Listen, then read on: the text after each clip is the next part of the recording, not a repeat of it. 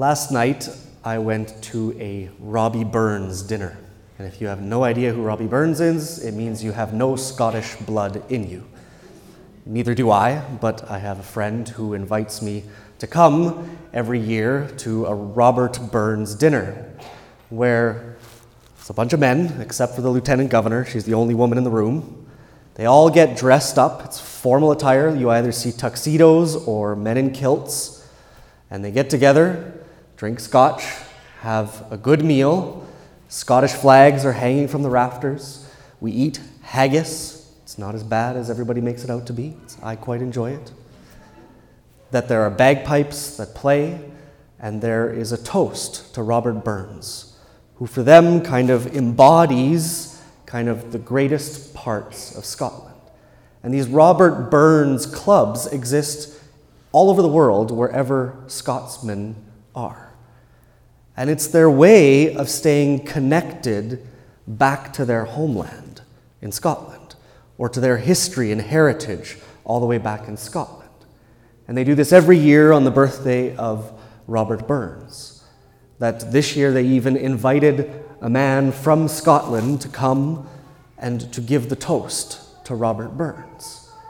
Staying connected to that heritage, that tradition, that culture, that land that they hold dear. Ezra kind of does the same thing in our first reading today. What's happening with Ezra and Nehemiah is that this is after the exile. So the Jews were exiled to Babylon. They no longer had the temple, they no longer had their place of offering sacrifice to God. And after many, many years in exile, they finally were given the permission to go back to Jerusalem. And they go back to Jerusalem and they find everything in ruins. The temple is just a shadow of what it once was. And so they begin the work of trying to rebuild everything, but something's still missing. And so that's when Ezra stands up and reads them the law, the Ten Commandments, the law given by God that was the foundation of their lives as Jews. And in that, it brings tears to their eyes. They're struck by this gift that is returned back to them, their connection back to God through the commandments, through the temple. They're reconnected to God fully after being exiled for so long. We hear the same thing in this image that St. Paul gives us in our second reading of the body that the body is connected one to the other. One member can't exist separated from the rest that every member of the body is connected to the head, who is Christ. And the moment any member of the body becomes disconnected from the head, it dies. We see the same thing with Jesus. That Jesus, for the first time in his hometown, stands up to proclaim to everybody that he grew up with who he is. And how does he do that? He reads the prophecy of the prophet Isaiah. He connects himself and who he is to the prophecy that comes from the Old Testament, the promise of God for a Messiah. And Luke does it in that introduction that we heard in the Gospel.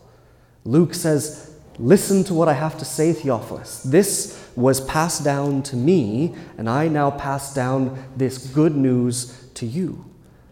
That through Theophilus, and his connection to Luke, who's connected to Paul, who's connected to Christ, they're connected.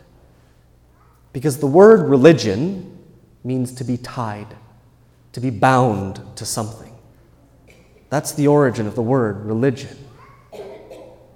And so, what are we bound to? What are we connected to? What are we tying ourselves to in our life? One concrete way that this still exists in our Catholic tradition is ordination to holy orders. That our belief and our tradition is that from the time of Christ, when a priest or a bishop has hands laid on them, there is a connection of laying hands from that man all the way back to Christ, who first laid hands on the apostles, ordaining them priests. That the connection exists all the way back because we have a need to be tied to something. We have a need to be bound to something. That's why we have religion. It ties us to something. But I think in our society there's some skepticism towards the idea of being tied to something, bound to something. We usually hear it being tied down. Don't want to be tied down to anything. There's one saying, I don't know if they still use it because I'm getting old compared to young. I know I'm not old, but I'm getting old compared to some. But you do you was a big thing. And every time I hear that, it makes me cringe. The idea you just do what you think is good for you. That you can decide everything in your life that's going to be beneficial to you. Or sometimes you hear it when people say, I'm spiritual, but I'm not religious. Well, what I hear in that is I'm looking for God, but I'm not willing to tie myself to anything that's going to help me find God. I need to find God my own way. And they get caught in this spiritual but not religious because they don't want to be tied to anything. Or in the growing concern of people just choosing not to be married. That they say, well, we love each other, isn't that enough? That they don't feel the need to make this public profession of their love for each other, but it's avoiding being bound together. It's avoiding making concrete and real that commitment to one another. There's this skepticism towards being tied to anything, and there's good reason for that. People have tied themselves to the wrong thing and have been hurt by it. But part of us needs to be tied to something.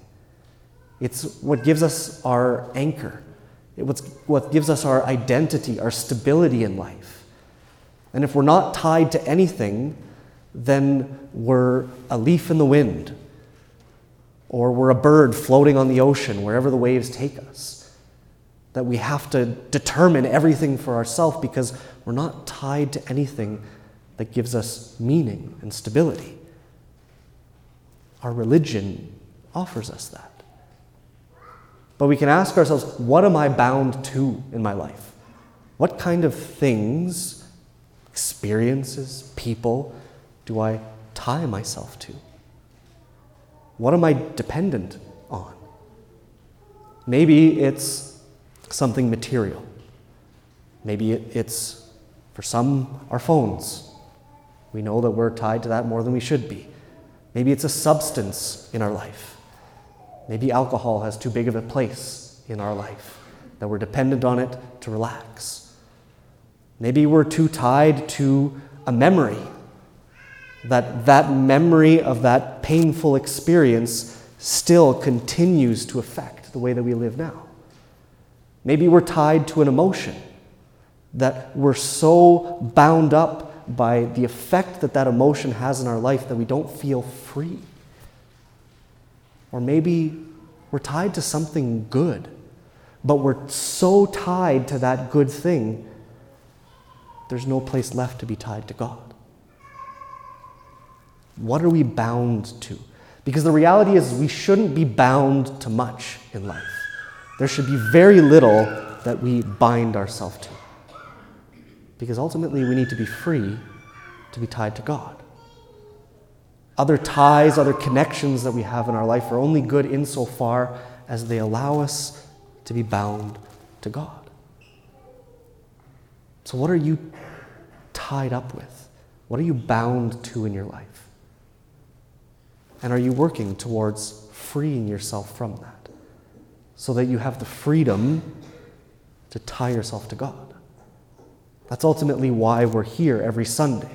It's our religion. We're saying by our religion, our profession of faith, that I desire to be bound to God. So, is there anything else in our life, anything else that we're bound to that's keeping, preventing us from really being tied to God? That's the question. Because with Ezra, tie back to the law with Jesus, tied back to the prophets, with Luke, tied back to Paul and the apostles.